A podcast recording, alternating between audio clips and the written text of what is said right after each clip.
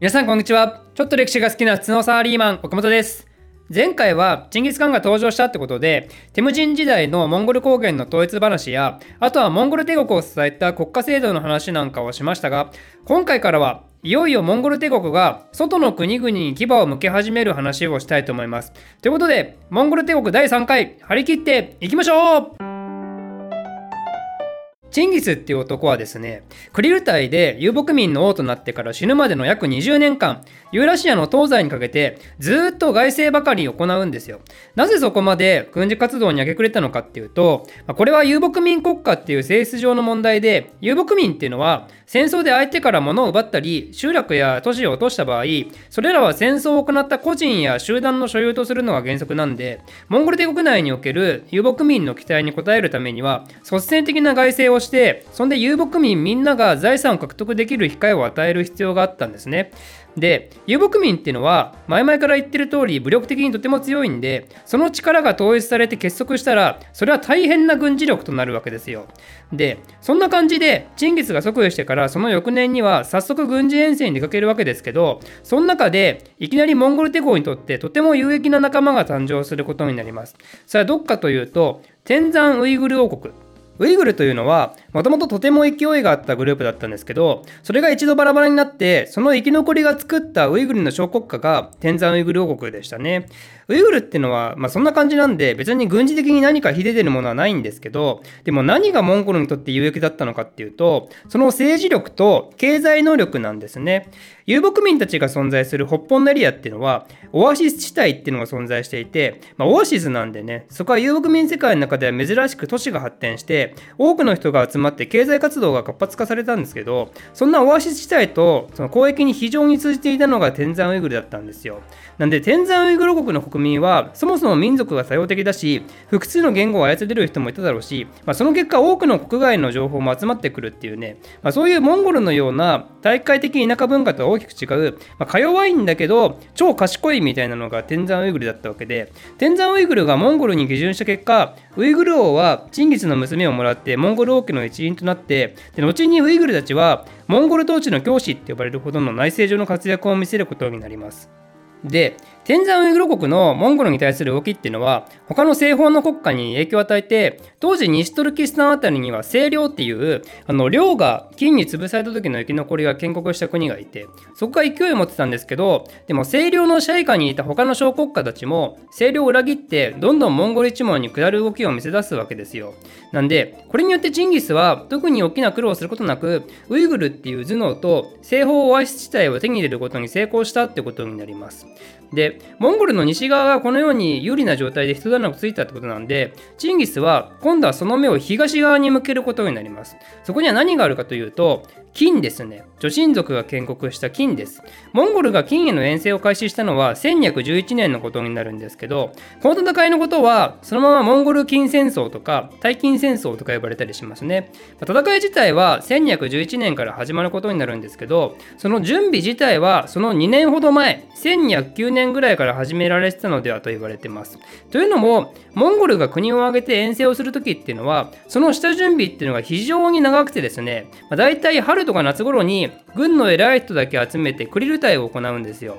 そこで宴会しながらどこどこ攻めるとか攻めないとかそういう恐ろしい話をやんややんやと行ってでそこで出たラフ案をクリュー隊の後にそれぞれ持ち帰って自分の部隊にフィードバックしてでそこで前回出てきた1000個や100個の単位で遠征の話が伝えられていってでそこで何か希望とか意見があったらまたそれを集団ごとにまとめて次の秋のクリル隊に打ち上げられて、さらなる遠征の具体化をまた宴会しながらやんややんと決めていくと。でそこで大方針が決まったら、国家の中枢のエリート部隊が計画を洗練させていって、でもし必要であれば、戦争を開始する前に調略活動なんかも始まっていって、でその間に遊牧民たちは1年ぐらいかけて武器や食料の確保といった戦争の準備をして、モンゴル帝国自体が戦争に向けて一致団結していくってことになります。なんで、モンゴル帝国っていうのは、チンギスとその一族による超強大なリーダーシップによって運営された国家っていうイメージはありますけど、まあ、超巨大なリーダーシップがあったのは間違いないですけど、でも決して先制君主的ではなくて、形上でも国家全体の民意みたいなのを汲み取るような仕組みが整ってるんですよねね。その結果、下準備に2年ぐらいかかってしまうってことなんですが、まあ、でもその長期間の準備っていうのが、実はモンゴル鉄鋼の強さの秘密だったのかもですね。ということで、まあ、おそらく金の遠征も同じようなプロセスがあったんじゃないかなと思います。で、それではいよいよ、どういうふうにチンギスが金を攻めていたのかって話をしますが、まずチンギスは金の領土のうちシリンゴール草原っていう現在の内蒙古の東南部あたりを攻めます。なんでここを攻めたのかというと、まあ、ここにも非常に優れた大草原が広がっていて、ここには金の群馬が大量にいる国有の牧場が広がっていたんですね。まあ、つまり、ここが金の軍事力の鍵だったわけですよ。モンゴルはここを襲って大量の軍馬を奪うことに成功してでその結果その後の金との戦争を非常に有利に進めることになります。でここでもモンゴルにとって非常に運が良かったことがあってでそれは何かっていうと前回も登場したキタイ族あの領を作った民族ですね。このキタイ族っていうのは女神族国家の金においてもそのまま軍事の中心だったんですけど彼らがほぼ無抵抗の形でモンゴルに投降したんですよ、まあ、というのもモンゴルの中にはなんと元領の王族出身の仲間がいてでその人たちがうまいこと活躍して期待族の裏切りを成功させたってことらしいんですね。で、ちなみに西方の期待族国家である清涼もこの時期ぐらいに滅亡してるんですけど、そこにいた期待族の大半は同じようにモンゴルに吸収されることになります。まあ、これも金の支配下だった期待族がモンゴルの仲間になったことの影響を受けたと言われてますね。モンゴルはウイグルっていう頭脳を持って拡大していったのもあるんですけど、西方と東方とともに期待族の軍事力もうまく吸収することによって、それが帝国拡大の原動力にもなったってわけですよ。まあ、とりあえず話を木に戻すと、馬っていう機動力と機体族っていう軍団を失った金はその後は都市や要塞に籠城することしかまともにできなくなってしまってモンゴルはそんな金の守りを破竹の勢いで突破していってでついには金の首都の中都現在の北京ですねここを包囲するに至ると。で金はというと、まあ、そのまま泣く泣く敗戦を受け入れて銀とか絹とか毎年モンゴルに効能することを条件に一旦戦争はここで終結することになります、まあ、意外なことにチンギスはここで金を文字通り滅亡させないんですね、まあ、別にやろうとすればすぐにできたんでしょうけどでもチンギスとしてはわざわざこんな中華世界に近い場所に南下していってそこに住む農耕民相手にいろいろ行政するのも面倒なんでもうそういうのは金に任せると。仮に出すもん出せばそれで十分ってことだったんですね。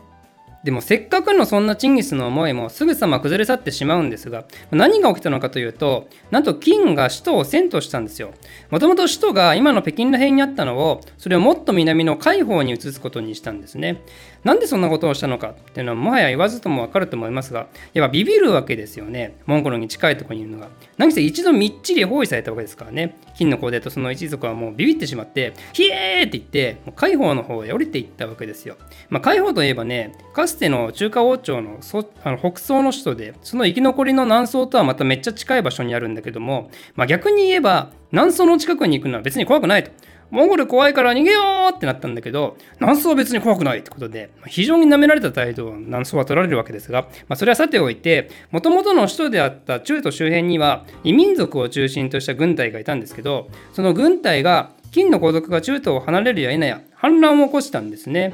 で、あろうことかその連中はモンゴルに対して、一緒に中東を落とそうぜって呼びかけてくるんですよ。で、これにはね、チンギスは迷います。だって今、金をこれ以上攻めたら、金も滅びるじゃん、それって。そうなったら誰もお金くれなくなるじゃねえかってね。でも、身内の期待族のアドバイスなんかもあって、結局異民族軍団の申し出を受け入れて、チンギスは泣く泣く中東を完全に陥落させたわけなんですね。で、こうなると、もう金の生き残りたちも大混乱ですから、たとえ首都を移したとしても、どんどんモンゴルに下っていく勢力が現れ出してしまうんですよ。で、この時に、チンギスは本気出したら、速攻で解放も制圧できたと思うんですけど、ここでもね、チンギスはそこまではしないで、生かさず殺さずで、なんと金は20年もその後生き延びることになります。だから金の元領土で言うと、モンゴルも北部を除いて本格的に面倒見ないし、かといって金も戻れないしで、秩序が乱れに乱れてしまって、盗賊は発生するわ、それから守るために自衛集団が現れるわって感じで、さまざ、まな軍事集団が自発的に発生していくっていう、まあ、第一次大金戦争後の東アジアは、未曾有の混乱と社会不安に追われていくということになります。ということで、えー、今回の話はここまでとしておいて、次回は製法についての話をしたいと思いますんで、お楽しみに。